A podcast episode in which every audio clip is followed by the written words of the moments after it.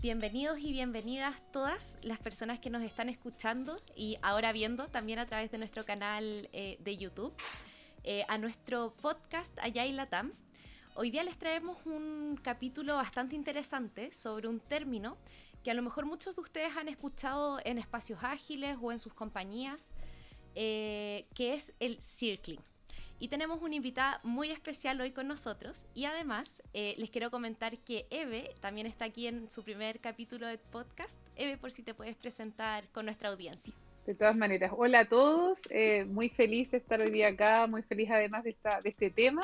Eh, yo soy Evelyn Carvajal, el Coach y facilitadora de Inspirit también, y es mi primer podcast, así que estoy muy contenta. Bien, y nuestra invitada, ¿no? Ella es Verónica Argarañaz. Eh, ella es Agile Coach, ella es facilitadora de Circling, de, este, de esta técnica que vamos a conocer más adelante. Vero, bienvenida, gracias por aceptar esta invitación. Y, cuéntanos, pues queremos saber un poco más de ti, por favor, y también después queremos hablar de, este mundo Circling. Buenísimo, un gusto enorme para mí estar acá conversando con, con ustedes. Eh, una vez más, eh, encontrarnos eh, y, encima para, charlar de circling. Ya hemos compartido juntas algún espacio, alguna práctica, así que placer enorme de, encontrarnos y de, compartir también con otras personas. Em, mi, bueno, para contar un poquito más de mí, eh, mi, formación, mi extracción es en informática, yo tengo un máster en ciencias de la computación, así que vengo de las ciencias eh, duras, digamos. Eh, y, pero siempre con mucho interés en, eh, en, los temas blandos. La verdad es que fue poca mi, mi experiencia desarrollando con temas más técnicos. Siempre me, atrajo, me atrajeron mucho las cuestiones humanas. así fue que llegué a formarme como coach ontológica. Eh, y bueno, y después, eh, o, en simultáneo, eh, acercarme a la agilidad. Y bueno, hoy trabajo como coach agile en, Clear. Y, bueno, y así fue que dentro de esta, de esta curiosidad como permanente por, las cuestiones humanas que, siempre me encontré al, trabajar en organizaciones y que siempre me desafiaron, fui como conociendo distintas, eh, distintas herramientas que me resultaron muy útiles, como, eh, bueno, aparte de la ontología del lenguaje, eh, la comunicación no violenta, la teoría U, el teatro de presencia social y circling también, ¿no? En ese camino de, curiosidad fue que, que apareció circling.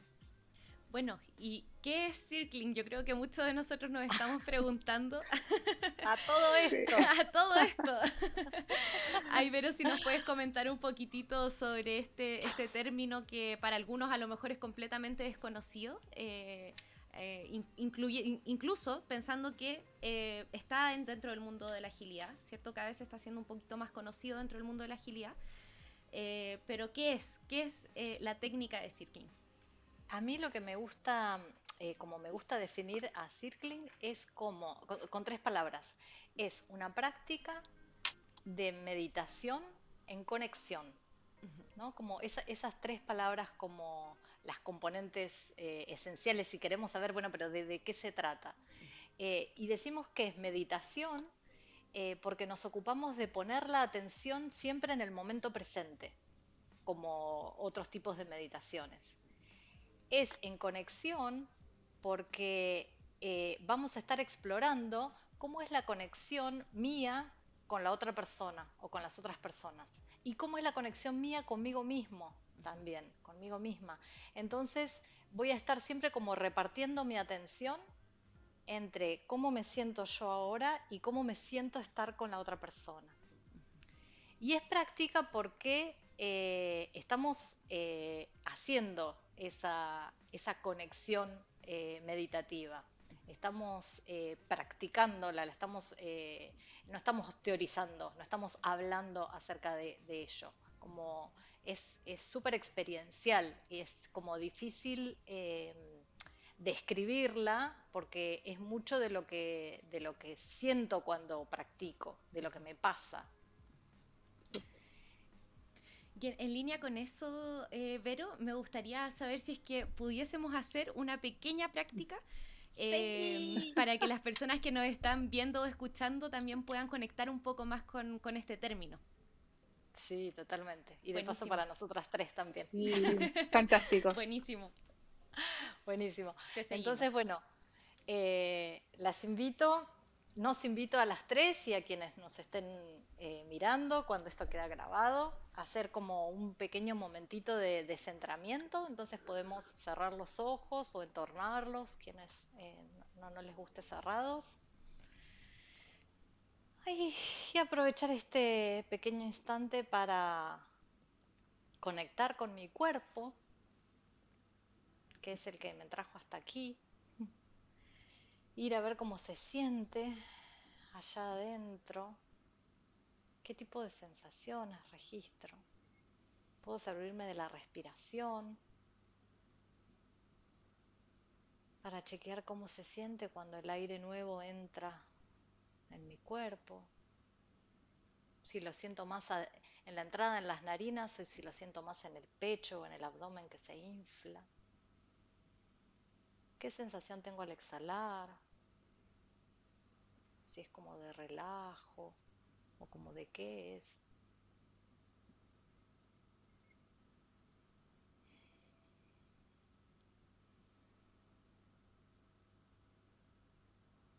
Vamos ahora a alguna parte de, de, mi cuerpo. Por ejemplo, podemos ir al pecho. Si llevara mi atención adentro de mi pecho, ¿Cómo se siente allí? ¿Hay una sensación de, amplitud o es más una sensación de estrechez? ¿Qué temperatura? ¿Siento alguna temperatura en particular allí?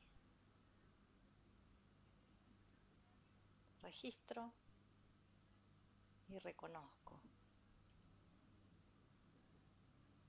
Podemos ir a, los pies, por ejemplo, y sentir en este momento cómo están mis pies. Ah, a ver, están en contacto con el suelo. ¿Cómo es la sensación en las plantas de mis pies? Es una sensación así como de amplio, está, es mucha la superficie de mi planta que contacta con el piso o es poquita.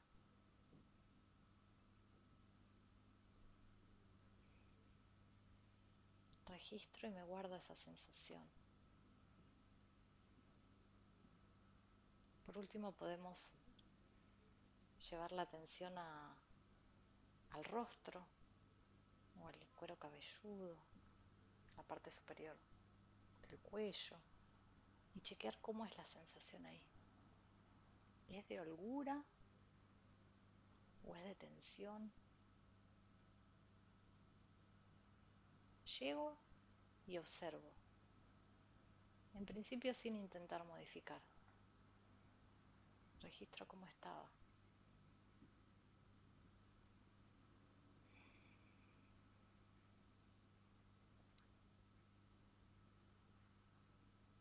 Vamos a hacer un par de respiraciones finales. Y con mucho cuidado de cuando sea mi momento, respetando mis tiempos, nos invito de a poquito a ir abriendo los ojos y volver a este espacio compartido.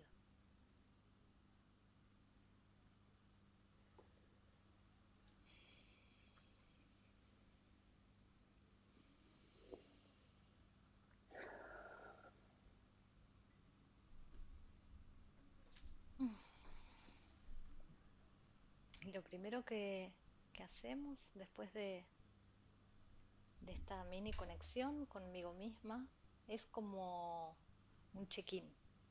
Vamos a hacer un check-in, les propongo que lo hagamos eh, compartiendo eh, alguna sensación que yo registré en este momento. Voy a empezar yo y después las invito a ustedes a seguir yo me doy cuenta que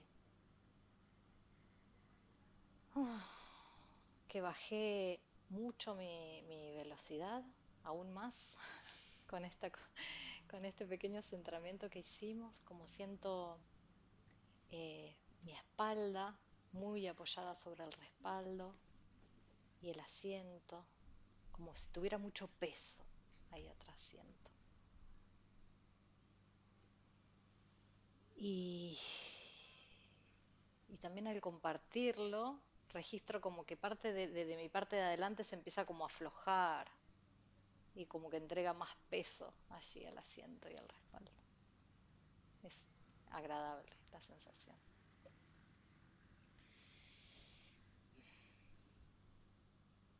¿Vale? ¿Querés compartir?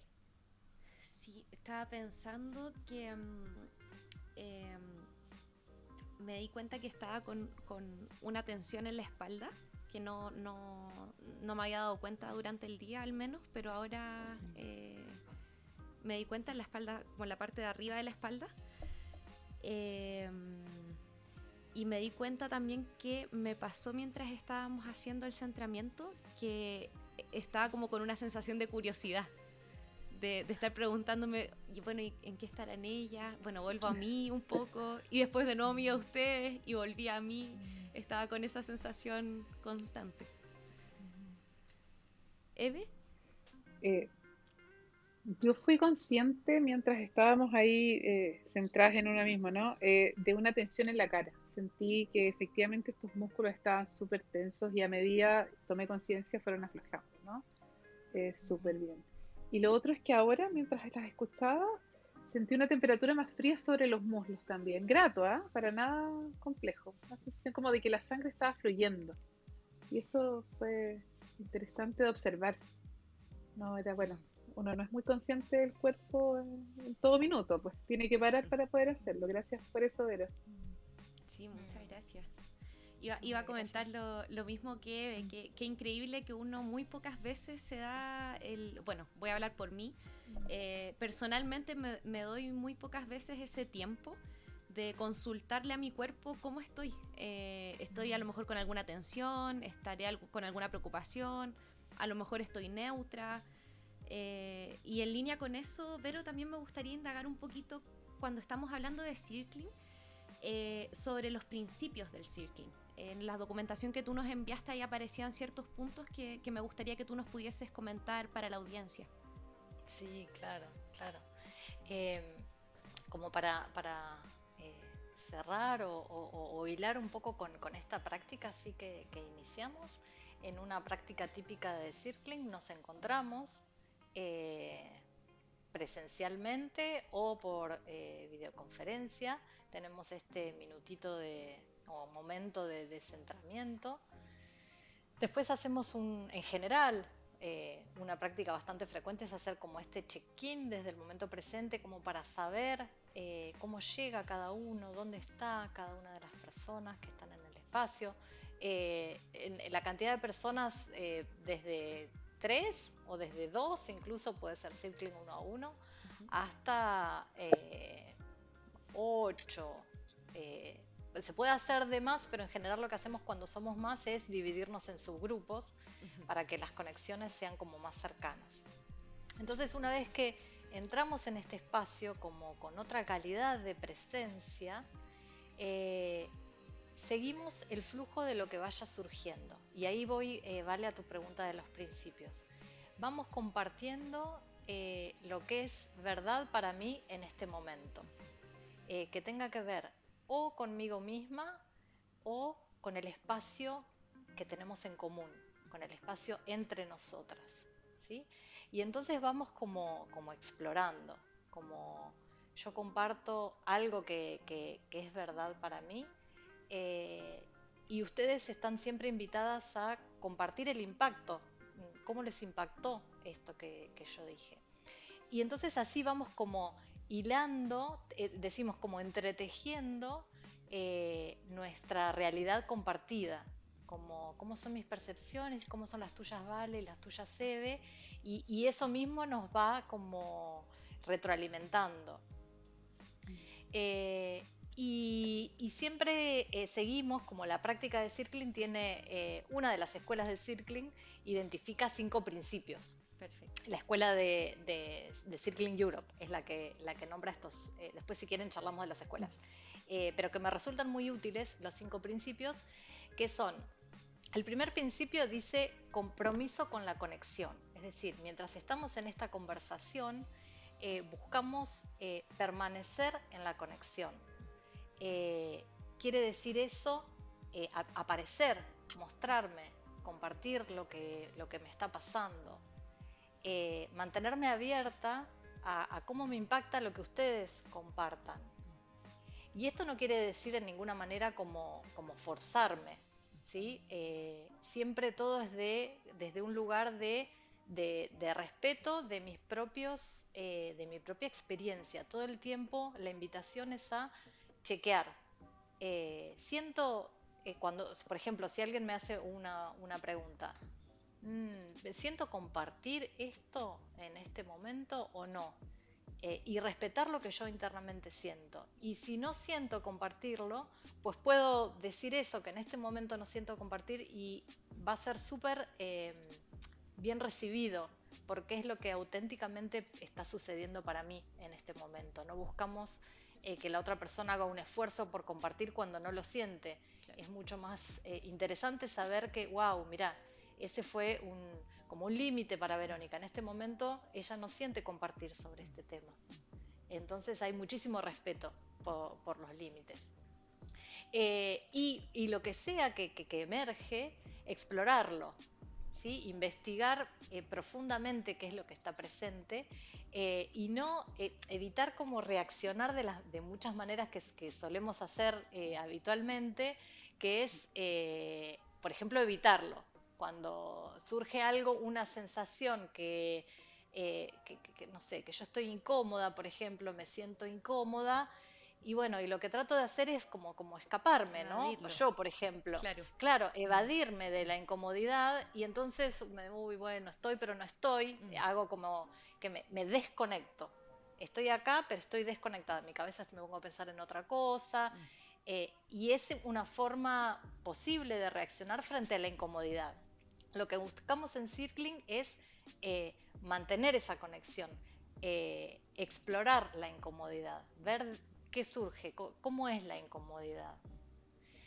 Eh, entonces, bueno, es como, eh, vamos como recorriendo sensaciones de, a veces de confusión, eh, a veces de, incertidumbre, y a veces también como de cercanía, de mucha cercanía, de vulnerabilidad, de apreciación por lo que va ocurriendo. Entonces ese es el primer principio, el compromiso con la conexión. El segundo principio dice adueñarnos de nuestra experiencia. Y eso es como bastante conocido en muchas de las prácticas eh, eh, de conexión, de, comunicación no violenta y demás, que es, habla de tomar responsabilidad por lo que yo percibo, siento eh, y, deseo en este momento. hablar desde mi experiencia, sin asumir que eso también sea verdad para, los demás. Vos hace un ratito, eh, Vale, dijiste, bueno, uno nunca se toma el tiempo para conectar. Y después vos, vos, sola te adueñaste de tu experiencia y decir, no, bueno, capaz que ustedes sí se toman el tiempo, yo no me tomo el tiempo. Entonces, es, es, es, es, un ejemplo eh, hermoso de, de cómo hablar de una manera que sea como más genuina, porque además esa, ese como reflejo mm. Eh, que tenemos muchos, que yo lo, identifico eh, cada vez más, eh, uno de los, de, los trainers de Circling lo llama youification, ¿no? Inventó el término como de tuificación o vosificación, claro. que es hablar de vos cuando en realidad estoy hablando de mí, mm, mm. quiero decir de mí. Y, y lo que eso genera cuando cuando yo permanentemente hablo de vos, ¿viste? Cuando vos eh, no te llevas bien con tu hermana eh, y viste que te peleas todo, estás todo el tiempo peleándote contra... Y entonces a la persona que escucha eso, a mí por ejemplo, me pasa que yo todo el tiempo como que reacciona, no, yo no me, yo no me llevo así con mi hermana. No, y si me llevara, eh, no me pasaría todo lo que vos me estás diciendo que... Entonces me siento como en la necesidad de aclarar que, que no, a mí no, y, y no me permite eh, eso es escuchar a la otra persona como lo que realmente le está pasando. Entonces, adueñarnos de nuestra experiencia es eso, es hablar desde, bueno, es, por, un lado, ¿no? Mm. Cambiar, cambiar el lenguaje eh, es una forma. Otra forma es, eh, por ejemplo, o la realidad como, como contraejemplo, ¿no?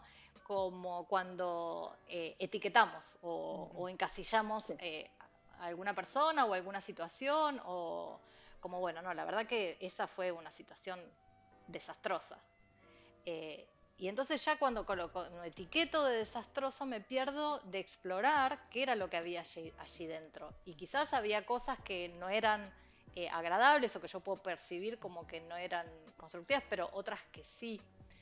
Eh, o, no sé, o, echar la culpa, eh, responsabilizar a otros por lo que me pasa, bueno, eso sí, sí, típicas formas de no adueñarme. Entonces, eh, tratar de compartir desde mi experiencia incuestionable, ¿no? Algo que cuando yo más comparto algo eh, que es mío y que nadie puede opinar, más invito a, a escuchar desde la empatía. Más las otras personas pueden resonar con lo que yo estoy compartiendo. Em, eso, bueno, como el segundo principio que es eh, adueñarte de, tu experiencia. Después hay un, tercer principio que, a mí me gusta mucho, que, hace mucho al, aspecto meditativo del circling, que es permanecer en el nivel de las sensaciones. Permanecer en el nivel de las sensaciones es una invitación a eh, esto que hacíamos, eh, que hicimos hoy en el centramiento, como bueno, a ver, eh, dejemos todo, vayamos a ver qué siente el cuerpo. Las sensaciones son las del cuerpo, ¿no? Cada célula de nuestro cuerpo tiene sensaciones. Si yo agarro una célula sola y le echo ácido, la célula se, algo le pasa. Se muere. se contrae, le, pasan cosas, ¿no? y, las, y las sensaciones no pueden ser otra cosa que el momento presente es lo que me está pasando ahora. Eh, por ejemplo, ¿cómo estoy sintiendo ahora eh, el suelo? Esto que hacíamos con los pies, ¿no? ¿Cómo es mi registro del suelo ahora? Si estoy caminando, ¿cómo siento el aire en mi cara?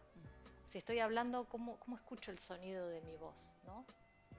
Eh, esas eh, me traen indefectiblemente al momento presente y me sacan de, otros tiempos en, lo que en los que mi mente puede estar deambulando.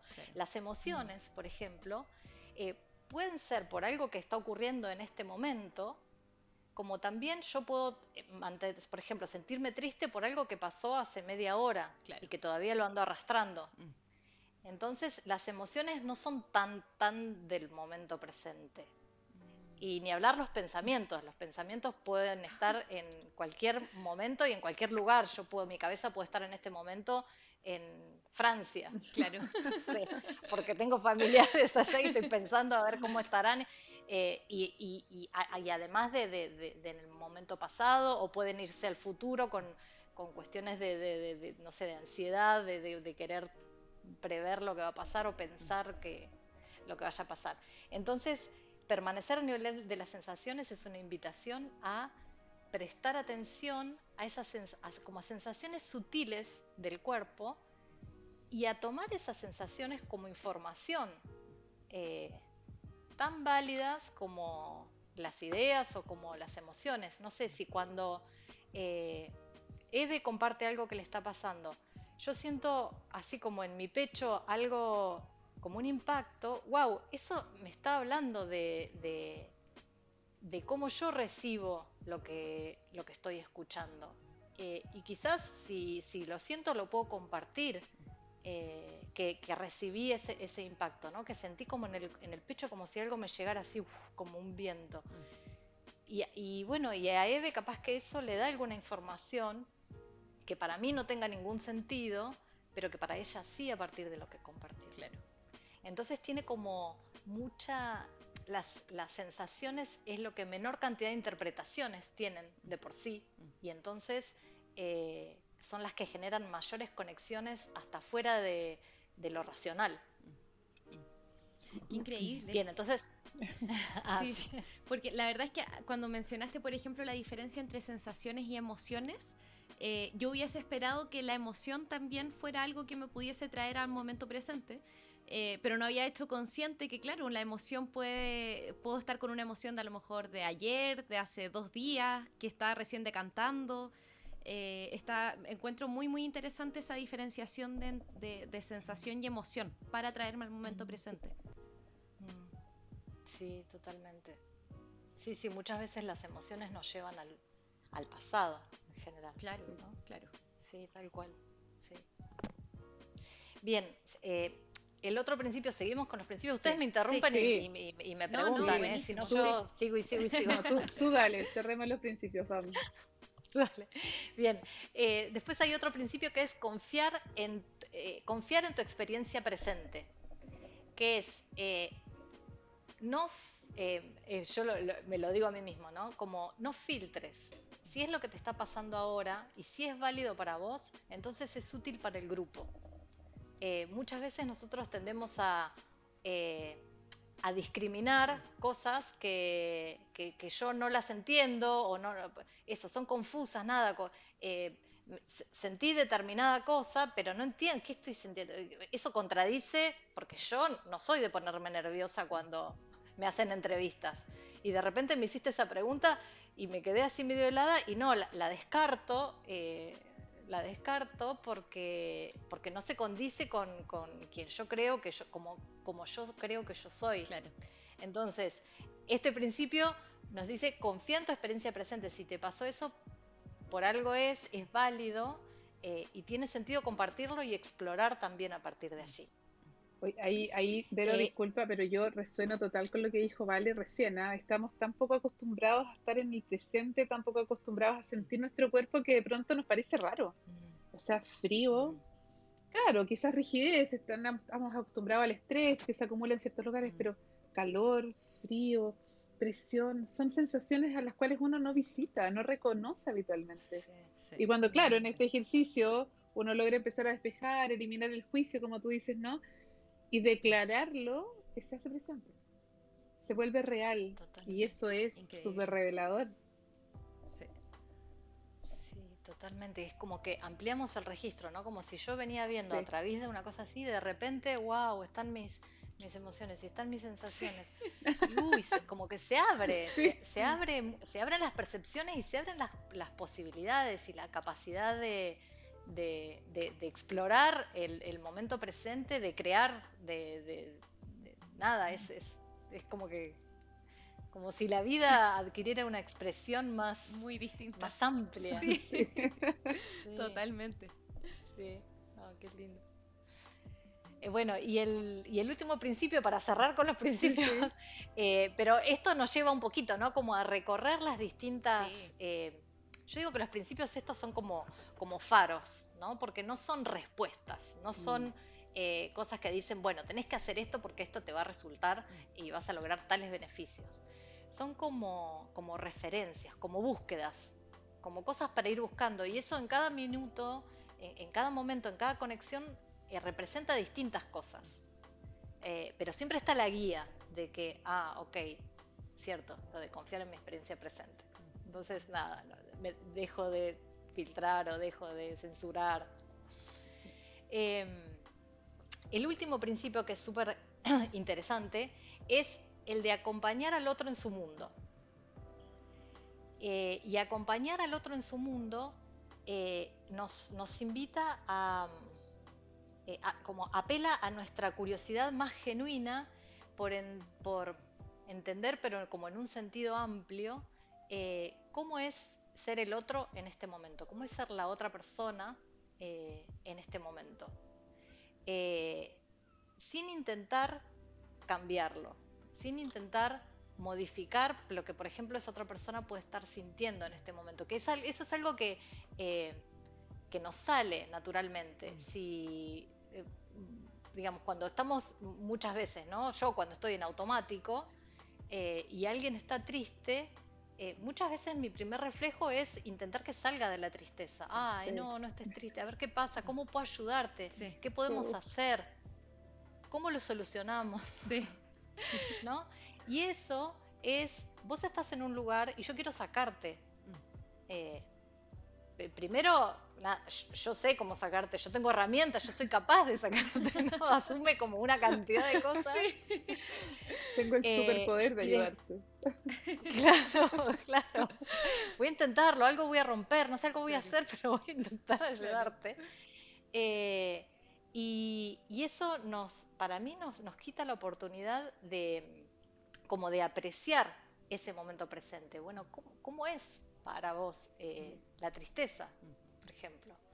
Eh, porque triste para mí es una cosa. Yo cuando estoy triste, eh, no sé, tengo determinadas evocaciones, por ejemplo, se me vienen determinadas imágenes, o para mí quiere decir estar sin ganas, estar, y que para vos cómo es triste, y capaz que para vos es totalmente diferente, y entonces, wow, ah, claro, mira, para Vale, eh, para ella estar triste es tal cosa, entonces yo descubro eh, tu mundo, descubro cómo es, ser vos ahora, ¿no? Porque quizás mañana estás triste y es diferente. Claro. Eh, pero acompañar, acompañarte en ese momento sin buscar llevarte a ningún lado. Y muchas veces eso da como la, a, mí me, resulta, y lo he escuchado en otras personas, wow, me viste.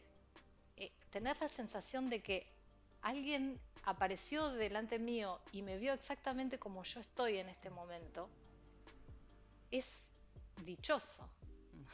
es como, wow, que solo puedas comprenderme, no me importa que no, nada, yo soy eh, lo que, lo que en Circling asumimos es que cada uno tiene en sí mismo los recursos eh, para resolverse, sanarse, cambiarse en el momento que sea el indicado para, para ella, para él. Claro.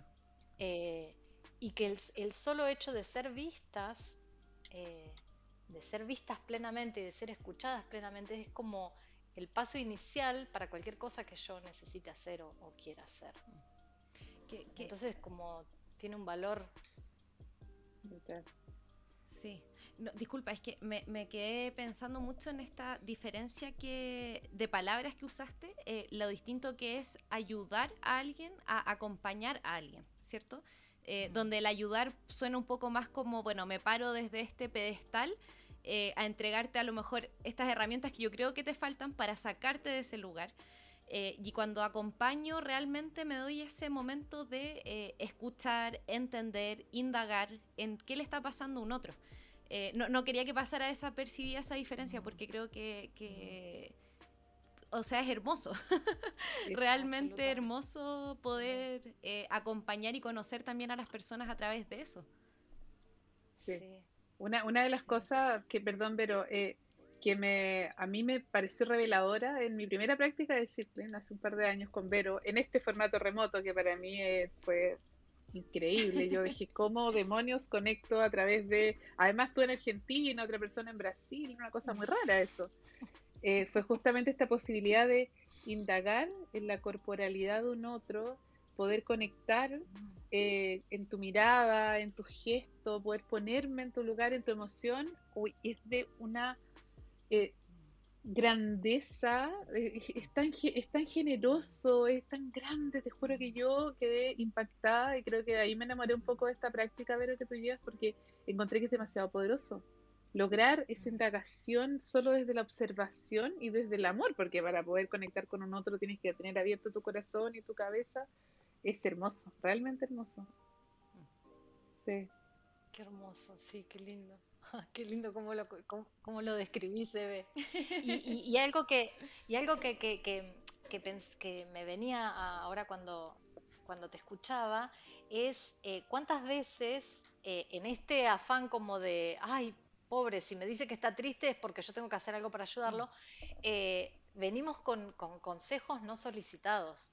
¿No? Sí. y probaste, ¿por qué no salís a caminar? Capaz que estás necesitando un poco de aire. Eh, a, mí, muchas veces me pasa, no, no, gracias, no, gracias, no, no, pienses por mí. En este momento necesito habitar mi tristeza, por ejemplo.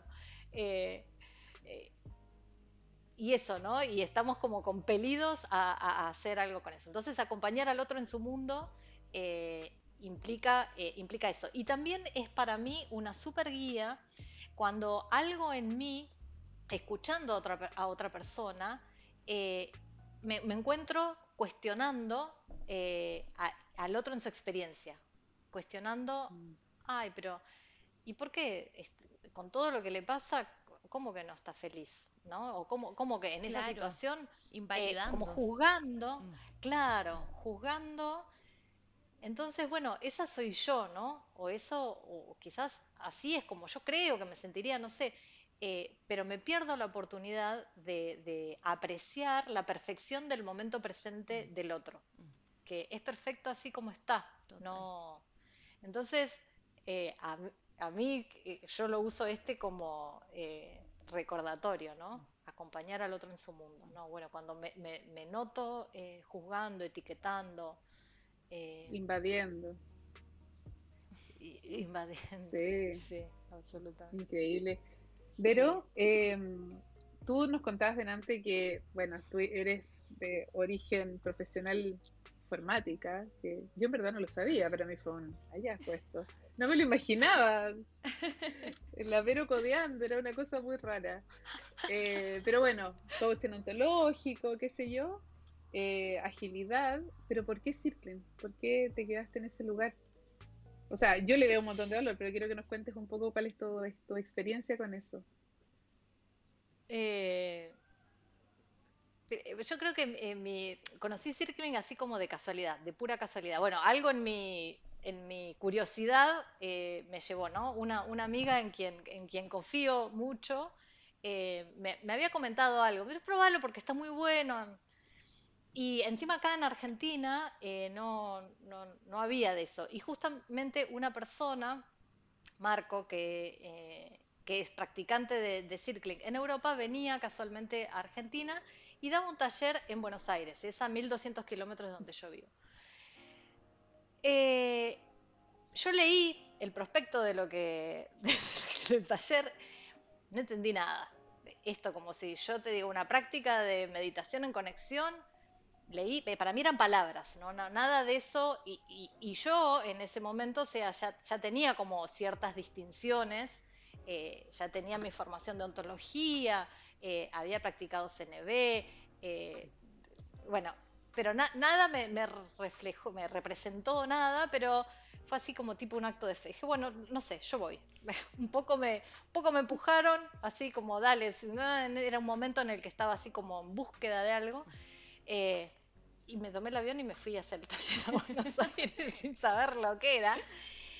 Y, y creo que lo, agradezco que nadie me haya comentado y capaz que este mismo, este mismo podcast te está spoileando parte de lo que para mí fue esa experiencia, de no haber sabido nada de antes, porque entonces llegué y para mí fue todo, o sea, llegamos y em, em, el taller empezó con, la práctica, con la conexión, y yo hice, ¡ah!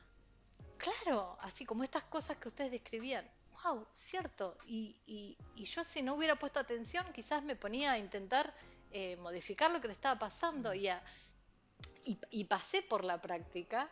Eh, y, bueno, y después yo siempre cuento que, cuando volví, bueno, fueron dos días, un día y medio de, taller, eh, después me tomé el avión y me volví otra vez acá. Y volví así como, tenía la, boca abierta, los ojos así, como, no puedo creer, o sea, fue como así como un descubrimiento para mí de, como de otro nivel, eh, otra posibilidad que yo no imaginaba eh, fuera viable. Eh, otro, como si fuera otros niveles de conexión con las personas. yo practicaba meditación, pero practicaba meditación en forma individual. Esta arista grupal de la meditación nunca se me había ocurrido. y me pasó en la primera práctica que muchas de las experiencias que yo eh, meditando en forma individual tenía cada tanto, cuando lograba, eh, eh, individualmente me, cruzan muchos pensamientos y mi atención oscila muchísimo. Cuando estoy con otra persona, en práctica de circling, la conexión con la otra persona en mí actúa como un ancla, así como me mantengo acá porque esta conexión es un brazo fuertísimo que no permite que mi atención se desvíe. Entonces, e, esa, e, esa vivencia en mí fue como súper poderosa. Así que bueno, esa es la anécdota de cómo llegué yo a Circling o cómo, eh, cómo fue que, seguí como por ese camino y, experimentando, ¿no? Em, hemos hecho varias, eh, varios talleres así de, para difundirlo presencial eh, y también virtual. Eh, y yo actualmente, digamos, mi forma, sobre todo ahora en pandemia, pero también antes, mi manera de tener una práctica periódica es a través de comunidades globales. Hay como distintos grupos que tienen sus propias plataformas de, conexión, donde finalmente nos terminamos encontrando a través de Zoom con personas de todo el mundo. Son en inglés. Y, y nos encontramos a hacer prácticas de círculo muchas veces con personas totalmente desconocidas. Y logramos en una hora, es, en general las prácticas son de una hora, eh, tener esta sensación de lograr conectar muy profundamente con alguien que yo diría que no conozco, que es un completo, una completa desconocida para mí, pero que sin embargo conozco algo como muy profundo de su experiencia y que comparto con una parte muy profunda mía. Qué fantástico. Sí, estoy pero así, quiero irme a 1500 kilómetros a vivir. no, pero lo del acto de fe, doy fe de que el acto de fe es real, porque mi primer acercamiento a Circle fue tal cual.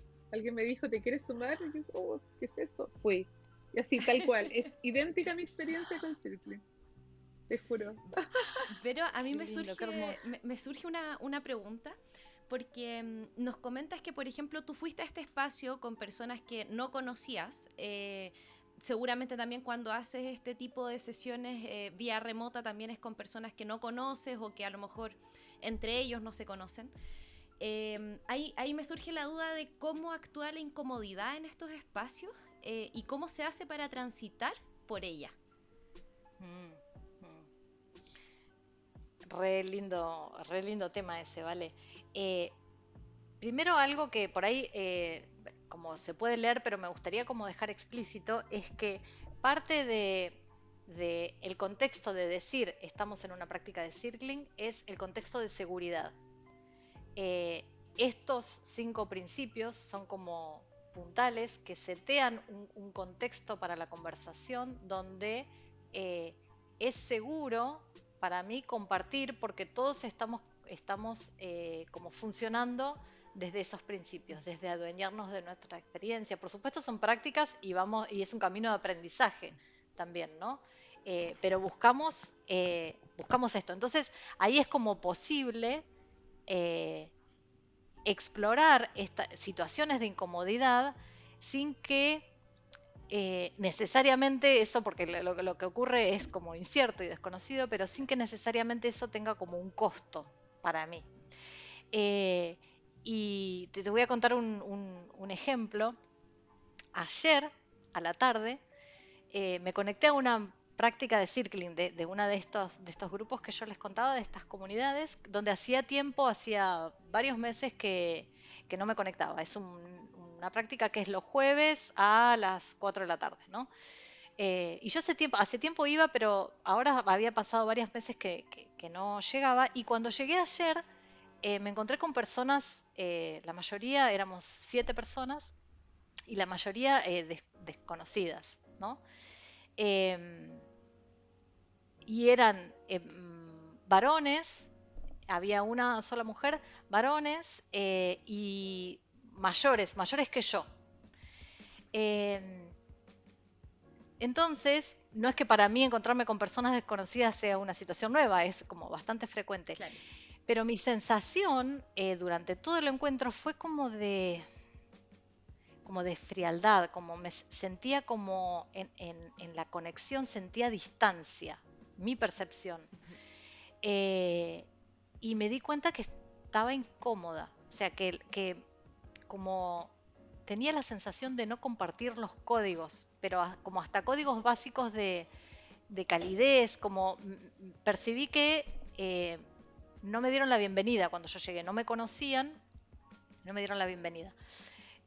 Quizás era una expectativa mía y que me di cuenta en ese momento, Eh, o que, por ejemplo, eh, las reacciones que yo estoy acostumbrada a recibir como cuando, cuando hago un saludo, una sonrisa, que muchas veces es de cortesía, ellos no, tenían esa cortesía, lo cual es totalmente auténtico, que es parte de lo que buscamos, la autenticidad, pero que yo en ese momento percibía como, eh, como distancia, ¿no? A mí me...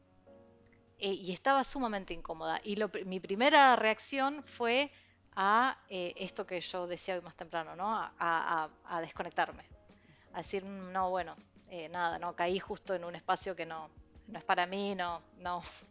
Entonces, a estar pero no estar, digamos. Eh, fue como, como mi primer reflejo, desconectarme, aislarme. Y después me di cuenta y dije, no, pucha, aprovechemos, esta es una situación incómoda, a ver cómo se siente la incomodidad para mí, qué, qué es esta incomodidad, cómo la siento, dónde la siento, qué pasa, como a, aceptarla y en un punto trascenderla, que fue lo que ocurrió después. Eh, en un momento yo estaba así como, como en esta lucha, ¿no? De que, ay, eh, eh, estoy, no sé, muy bien. Y, una de, uno de, de ellos eh, que se llama, eh, Eric, pongámosle, eh, comparte algo y fue así. John estaba por decir algo, ¿no? Estaba contando algo y alguien le pregunta, le hace una pregunta y John estaba a punto de revelar algo, en algo que le habían preguntado. Y Eric lo, lo, interrumpe justo antes y dice, ay, estoy disfrutando el momento previo hizo algún comentario como, wow, el momento previo justo antes de que John responda.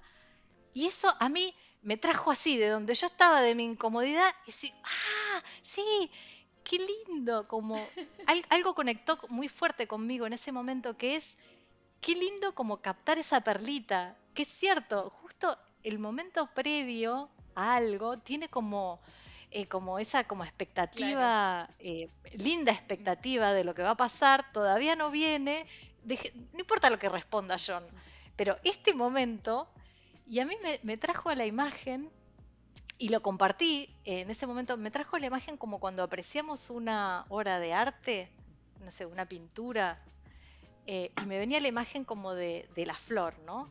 Y de apreciar el detalle del tallo que llega a la flor y justo la parte verde que se ensancha justo antes de ser la flor y observar un mínimo detalle y la belleza que tiene eso sin llegar a la flor, ¿no?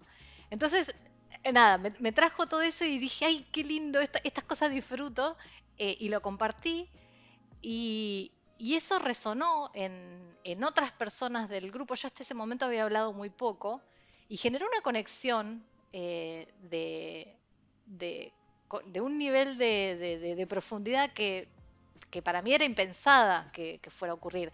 Eh, y habilitó otro nivel de conversaciones que después la, verdad es que la hora se me hizo corta con estas personas con quien yo estaba inicialmente incómoda. Entonces, eh, esto, el, trascender la incomodidad, habilita, ahí es donde está la, riqueza, ¿no? A salir de la zona de confort. Eh, a, transitar por esos límites eh, y ver qué sucede.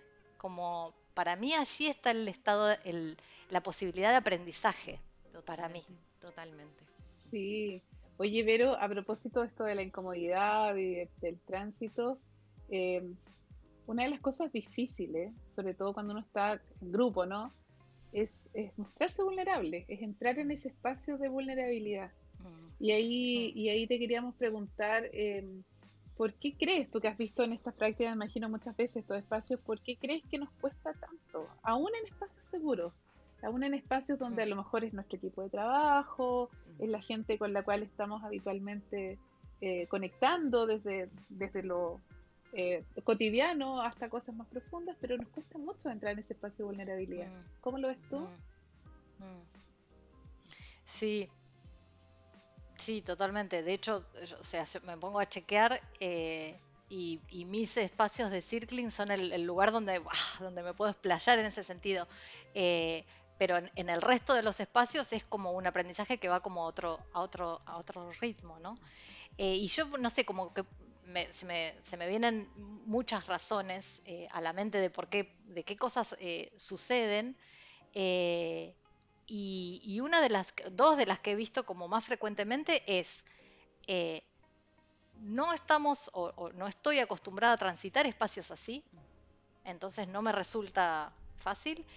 Y otra que, veo mucho también y que, observo en conversaciones es no considerarnos dignes de de compartir desde ese lugar. Como si eh, lo que yo vaya a compartir no va a ser bien tomado, no, eh, no es el momento, cómo lo voy a... El otro no tiene por qué eh, escucharme que yo le venga con esto, como que hay, hay un juicio, un prejuicio. a mí, por ejemplo, me pasó mucho al principio, eh, cuando empecé a hacer estas prácticas así en forma diaria, eh, que era, en ese momento fue un punto ciego, un tremendo punto ciego para mí, que me costaba eh, compartir. Como yo estaba todo el tiempo así escuchando, escuchando, escuchando, y se pasaba la hora y había compartido dos o tres cositas chiquitas y escuchaba que los demás decían, Verónica, me hubiera gustado saber más de vos, como disfruto compartir las prácticas y, me quedo con, siempre como que se quedaban con curiosidad. Y yo, y yo no compartía, ¿no? Y, y, a través de, que me acompañaron en, en, esos momentos, eh, pude identificar que, eh, que yo no, no, consideraba que lo que yo tenía para compartir, como que siempre lo estaba jugando a ver si era tan importante eh, como para ocupar el espacio de la conversación, ¿no? como, bueno, el otro está hablando, pero y yo también tengo algo que compartir y tengo algo que me está pasando y que quisiera compartir, pero no, bueno, ahora no es tan importante. voy, a, escuchar a, la otra persona. Y eso es como si tiene algo que ver con, worthiness, ¿no? En inglés, con, la, dignidad del espacio, como que yo eh, soy digna de, este espacio, de escuchar, de, ocupar este espacio. Me parece que, al menos en mi experiencia, eh, hay mucho de eso. Y después también de, digamos, de no sentirnos totalmente cómodos, que, los espacios seguros son seguros porque yo confío en la otra persona, eh, pero la verdad que, digamos, eh, en mucha intimidad, personas con, mucha intimidad, capaz que no son tantas con quien podemos eh, mostrarnos completamente vulnerables. Y muchas, muchas a, mí, por ejemplo, mi, experiencia de, mostrar mi vulnerabilidad y, esto de, niña, eh, con mis amigas, yo tenía como amiga un grupo íntimo de amigas, eh, y con ellas me sentía, me sentía de compartirlo, pero muchas veces no era seguro. Eh, muchas veces después eso terminaba como volviendo, ¿no? En algún otro momento me, me vi en situaciones donde entonces espacios que yo no sabía del todo si eran seguros. Después de, como que dejaba de, tener esa, eh, esa seguridad. Claro, claro. Y, pero me, gustaría conectar este tema porque estoy todo el tiempo pensando como, por ejemplo, cuando hablamos de agilidad en los equipos ágiles, eh, mm. donde muchas veces, por ejemplo, tenemos espacios de retrospectiva, ¿cierto? Donde podemos tener a lo mejor eh, un espacio con un poco más de seguridad psicológica o donde intentamos al menos crearlo eh, para que los temas de equipo, los temas difíciles de hablar eh, se puedan dar a través de ese espacio. Pero me gustaría saber tu opinión de cómo a lo mejor Circling eh, le aporta al mundo de la agilidad y cómo la agilidad también le puede aportar al mundo del Circling. ¿Cómo tú ves esta conexión y cuál es tu opinión al respecto sobre ese tema? Totalmente. Eh, para mí fue así cuando esto, yo de, venir del mundo de la agilidad y descubrir Circling, fue para mí decir, esta pieza necesitábamos, esto nos estaba faltando. Como eh, cada vez estamos propiciando más eh, los equipos autoorganizados, ¿no? el uno de los valores del manifiesto ágil dice personas y sus relaciones por sobre procesos y herramientas, estamos eh, dándole eh, una importancia suprema a las personas y sus interacciones y resulta que no tenemos herramientas para gestionar eh, las interacciones. La, mayoría o, muchos de los que estamos como trabajando en estos ambientes, no tenemos una formación eh, que nos dé herramientas para eso. Y cuando estábamos en un contexto, eh, digo estábamos porque era, más la norma antes, ¿no? De, equipos quizás verticales, con una organización vertical, no es tan esencial, o sea, yo lo que tengo que hacer ahí es lo que mi líder me dice, mi líder piensa, eh, y, piensa las coordinaciones entre mis compañeros y yo. Y, bueno, yo, yo ejecuto, yo me, concentro en hacer las cosas bien y que cuando las controle, eh, pasen el control. No era tan esencial si mi relación con el otro, con, con un par, no funcionaba. Cuando hablamos de equipos autoorganizados, eh, es, esas interacciones, si, no funcionan, eh, la autoorganización se, se, se rompe, eh, termina siendo eh, caótico o aleatorio, o cuando a veces funciona o a veces no. Eh, entonces, tener herramientas que nos permitan manejar las interacciones es algo súper importante. Y ahí es donde Circling puede aportar mucho, creo yo. ¿Por qué? Porque nos da un camino simple para lograr conexiones más auténticas es decir, más despojadas de cosas que hacen ruido, ¿no? Como de a poco y una práctica, por supuesto, no es, no es magia, eh, pero a, través de, ir practicando esto nos permite como quitar del camino eh, como escollos, ¿no? Como cosas como quizás hacer explícitos eh, juicios, ideas que tenemos como tales y poder explorar desde otro lugar, ¿no? Porque si no lo que hacemos, por ejemplo, cuando somos cuando podemos manejar conversaciones y discusiones es discutir al nivel de las ideas. Claro. ¿no? Y el nivel de las ideas no necesariamente nos conecta. Hay cosas que se resuelven al nivel de las ideas y al nivel del pecho no están resueltos. Yo te doy la razón, pero la verdad que me quedé sintiendo como la mona, decimos en Argentina, me quedé sintiendo re mal. Y entonces no voy a estar bien para la nuestra próxima interacción y que nos tengamos que autoorganizar. Entonces, eh, este tipo de herramientas y Circling en particular creo que es muy útil. Y lo que vos decías, vale, esto de la, tenemos las retrospectivas, ¿no? Pero, ¿qué termina pasando? Yo veo muchos equipos eh, eh, ágiles donde en las, las retrospectivas le hacemos como una esquivadita, ¿no? Como tenemos que hablar del proceso y de las comunicaciones, pero no sabemos cómo hablar de eso. Entonces, eh, en el mejor de los casos los usamos para ver otras cosas que sí sabe, de las cuales sí sabemos cómo hablar o sí sabemos cómo explorar o cómo indagar eh, y definimos experimentos de mejora, eh, intentamos mejorar otras cosas. Y la parte comunicacional, bueno, quizás un poquito, ¿no? La, parte que podemos, que, podemos manejar, que podemos, que nos sentimos cómodos. Después hay un límite que, que no, que ya no nos sentimos cómodos, no sabemos cómo hacer. Yo no sé si abro esta conversación si comparto mi vulnerabilidad en este grupo, ¿qué puede llegar a pasar? No está seteado el contexto para que lo hagamos. Entonces, estamos como desprovistos de, herramientas. Y, para mí eso es como un techo para, un equipo. O sea, sobre todo si estamos hablando de equipos como, eh, como, si fuera como de alto rendimiento, ¿no? Equipos que necesitan ser muy, muy creativos en contextos muy inciertos, con mucho riesgo. Eh, necesita haber como una cohesión muy alta, una confianza muy alta. Y, herramientas como Circle sirven para construir eso, para conocer al otro desde, desde su autenticidad y entonces poder confiar desde ese lugar. Y qué, increíble, porque yo, yo, creo que no es fácil, eh, sobre todo en estas organizaciones que están en esta transición entre lo cómo era antes, ¿cierto? Más, vertical, eh, más jerárquico, y cómo es ahora o cómo buscamos que, sea, ¿cierto? Que son compañías mucho más horizontales, donde la confianza prima. Eh, creo que también es súper difícil poder eh, abrirse o mostrarse más vulnerable por el costo que puede tener, ¿cierto? Que es lo que mencionabas tú. Sobre todo en estas compañías que están en esa transición de, bueno, si digo esto, le puede molestar a mi líder y esto puede escalar, o puede tener cierto perjuicio sobre mí o mis compañeros que yo creo que ahí tenemos un gran desafío hoy día, un gran desafío como agile coaches, eh, como facilitadores de espacios, de conversaciones, un gran desafío. Uno de los de los desafíos reconocidos, así como organizacionalmente, hay un estudio de Google muy, eh, muy conocido ahora últimamente que dice que el primer desafío es la seguridad psicológica de los equipos. ¿Cómo hacemos para establecer contextos de seguridad. O sea, cómo establecemos estas normas de conversación, de conexión, eh, que nos permitan como eh, abrirnos sin que eso eh, tenga un costo. Y sabes que hay un artículo súper interesante que dice que, después les paso, se llama Robert Keegan y Lisa Lahey.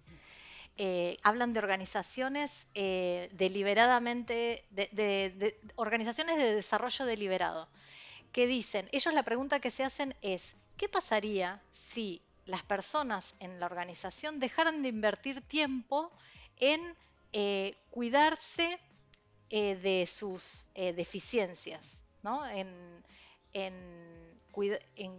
defender como, en cuidar su imagen, en cuidar su, identidad, su reputación, su, y, lo que ellos dicen es que una gran parte de nuestro tiempo en, nuestro trabajo en organizaciones lo usamos, y de nuestro esfuerzo, lo usamos en hacer un trabajo por el que nadie nos paga, que es este, ¿no? De, bueno, yo entonces, si voy a decirle algo, por ejemplo, no sé, un líder de, un sector que eh, no se siente, que tiene una cantidad de personas eh, eh, bajo su responsabilidad, colaboradores, y que no, no se siente, siente, desafiado por sus pares y no se siente aceptado por su, su jefe.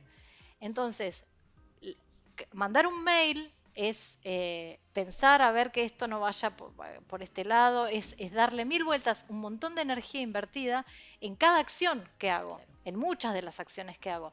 Y eso es, atención y energía que se quita a poder generar los resultados que están esperando que generemos, sobre todo en estos contextos últimos, eh, cada, vez más, cada vez más inciertos. Y entonces mi energía, mi inteligencia está en otro lado lo que ellos dicen es qué pasa, y estudiaron organizaciones, poquitas organizaciones en el mundo, que quitan como ese riesgo, ¿no? Son las organizaciones de feedback abierto. todo el tiempo, no, hay, el error está muy bueno, eh, como que, que, fomentan el error y el que el contexto de seguridad sea lo más eh, impregnado posible en todos los ambientes de la organización. Es súper interesante. Vamos a pedírtelo para, compartirlo ahí con, con, las personas. Sí, sí, sí. Ahora después les paso los datos.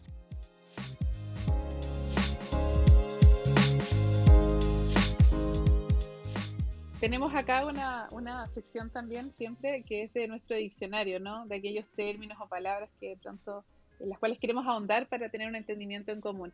Y uno de, los conceptos que nos apareció en esta investigación un poco de Circling y de tu historia también, pero fue lo de inteligencia colectiva ampliada. Si nos pudieses ahí ayudar a, entender un poco más de ese concepto. Inteligencia colectiva ampliada. Eh, eh, a, mí me gusta llamar así a... Eh, esta capacidad, ¿no? Con, por ejemplo, con, eh, con la agilidad o con muchas de las herramientas, eh, buscamos como esto, de, eh, acudir a la inteligencia colectiva para resolver problemas complejos. y ahí entonces ahí hablamos de la inteligencia colectiva desde nuestro hacer cotidiano, que en general tiene que ver con el intelectual. para mí, herramientas de conexión auténtica como, como Circling aportan eh, como un nivel de profundidad a esa inteligencia colectiva que va más allá de, lo intelectual, que incluye lo emocional y mi experiencia completa del momento presente, que son incluso hasta cosas, esto como percepciones de cosas que yo no termino de racionalizar, pero que percibo que están pasando y que es información valiosísima eh, y sobre todo si las podemos llevar a la dimensión grupal. ¿no? Entonces, eh, inteligencia grupal amplificada es como, como en profundidad, de poder llegar también a, a, tocar esa inteligencia colectiva desde, desde otros eh, planos. Perfecto, muy bien. Bueno, y sumado a nuestra sección de diccionario, eh, también tenemos nuestra sección de QA. Eh, ahí estuvimos hablando con Per un poquito de cuáles eran las típicas preguntas que a lo mejor aparecen cuando estamos hablando de circling. Eh, y nos gustaría, ver si nos pudieses comentar si Circling realmente funciona en remoto, puede ocurrir una real conexión o una conexión profunda eh, a través de una cámara. Eh, con tanto distanciamiento a lo mejor físico. Mm. Eh, hay personas que a lo mejor ahí pueden ser un poquito más escépticas con el tema, así que nos gustaría escuchar un poquito de tu experiencia en cuanto a eso. Sí, totalmente. es, es, una de las grandes, y para mí fue el descubrimiento, como yo les contaba, yo Circle lo, lo, conocí en persona, eh, y, bueno, y yo me vine acá lejos y, acá en Chipoletti, no, en ese momento no conocía a nadie que hiciera circling, entonces no me quedaba otra que usar la camarita. Así que otra vez dije, no, esto tiene que funcionar. Pero con muchísimo escepticismo, porque claro, yo estoy viendo una imagen, le estoy hablando a un monitor, ¿qué me va a pasar a mí? Eh, y fue un poco lo que, lo que contaba Eve, ¿no? Eh, de decir, bueno, a ver, nos la experiencia de, de, centramiento individual, cuando yo entro en otro nivel de conexión eh, con mí misma eh, y entro en conexión con, otras personas, la presencia, la percepción de, esa conexión existe. Eh, por más que sea a través de la cámara. Y ahora ya, ya lo tengo como naturalizado, pero me acuerdo al principio decir, ¿cómo me pueden estar pasando tantas cosas mirando un monitor, mirando una computadora? Totalmente. Estoy loca. Pensé lo mismo. Pero en realidad, en realidad lo que está pasando son eh, potentes interconexiones humanas. O sea, eh, está, está transcurriendo eh, el vínculo a través de esta conexión virtual. Eh, y sucede y, suceden un montón de cosas. Eh, en, las prácticas que, yo les contaba que hago eh, periódicamente, hacemos incluso hasta circling con el cuerpo. Incluimos como prácticas puramente desde el cuerpo, de conexión desde el cuerpo. Y sucede también, aún sin la palabra. Bueno, está... así que digo, si, si, si hay dudas, mi, mi, invitación es a probarlo, a experimentarlo eh, porque es así, Circling de por sí es una práctica y virtual más, hay que, hay que probarlo. Buenísimo. Para constatarlo. Vamos, a intencionar entonces una práctica abierta virtual contigo. La vamos a coordinar ahí para también las personas que nos escuchan. bueno, Vero, con, esa invitación eh, que estás dejando para las personas que nos están escuchando, eh, me gustaría agradecerte por tu tiempo, por querer venir a participar de nuestro podcast Allá y Latam junto con, con Eve. Eh, a nosotras nos llamaba mucho la atención poder profundizar un poquito más en este tema. Eh, creo por mi parte puedo decir que aprendí un montón, así que muchas gracias. Ahí te doy la palabra si quieres agregar algo. Sí, nada, agradecer también esta oportunidad que para mí es primera, agradecer que sea contigo Vero y contigo Vale. También me voy bien llena de, de nuevos tips, aprendizajes, de poder reconocer también lo valioso de la práctica y no perderla, y no perderla, saber que existe y que, y que nos va a colaborar siempre en nuestro trabajo. Así que muchas, muchas gracias a todos.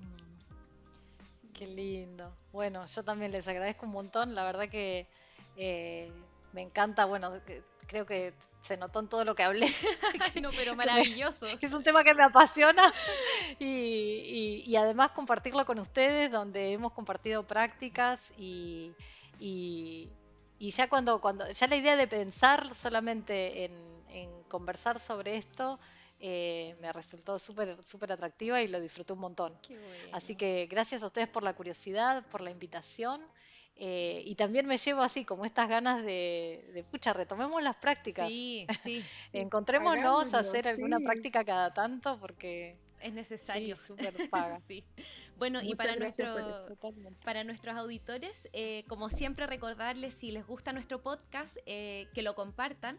Eh, si quieren escribirnos sus comentarios, ideas, aportes, pueden hacerlo a través del correo contacto arroba inspiritlatam.com. queremos saber si estos capítulos están siendo de utilidad para ustedes o si quieren proponernos nuevos temas, también estamos abiertos para poder recibirlos. Y como siempre, también pueden comentar a través de redes sociales con el hashtag, eh, eh hashtag Ayaylatam y seguirnos en Instagram, LinkedIn y ahora también en YouTube. Así que muchas gracias y nos vemos en un próximo capítulo. Vale. Chao, chao. Un abrazo.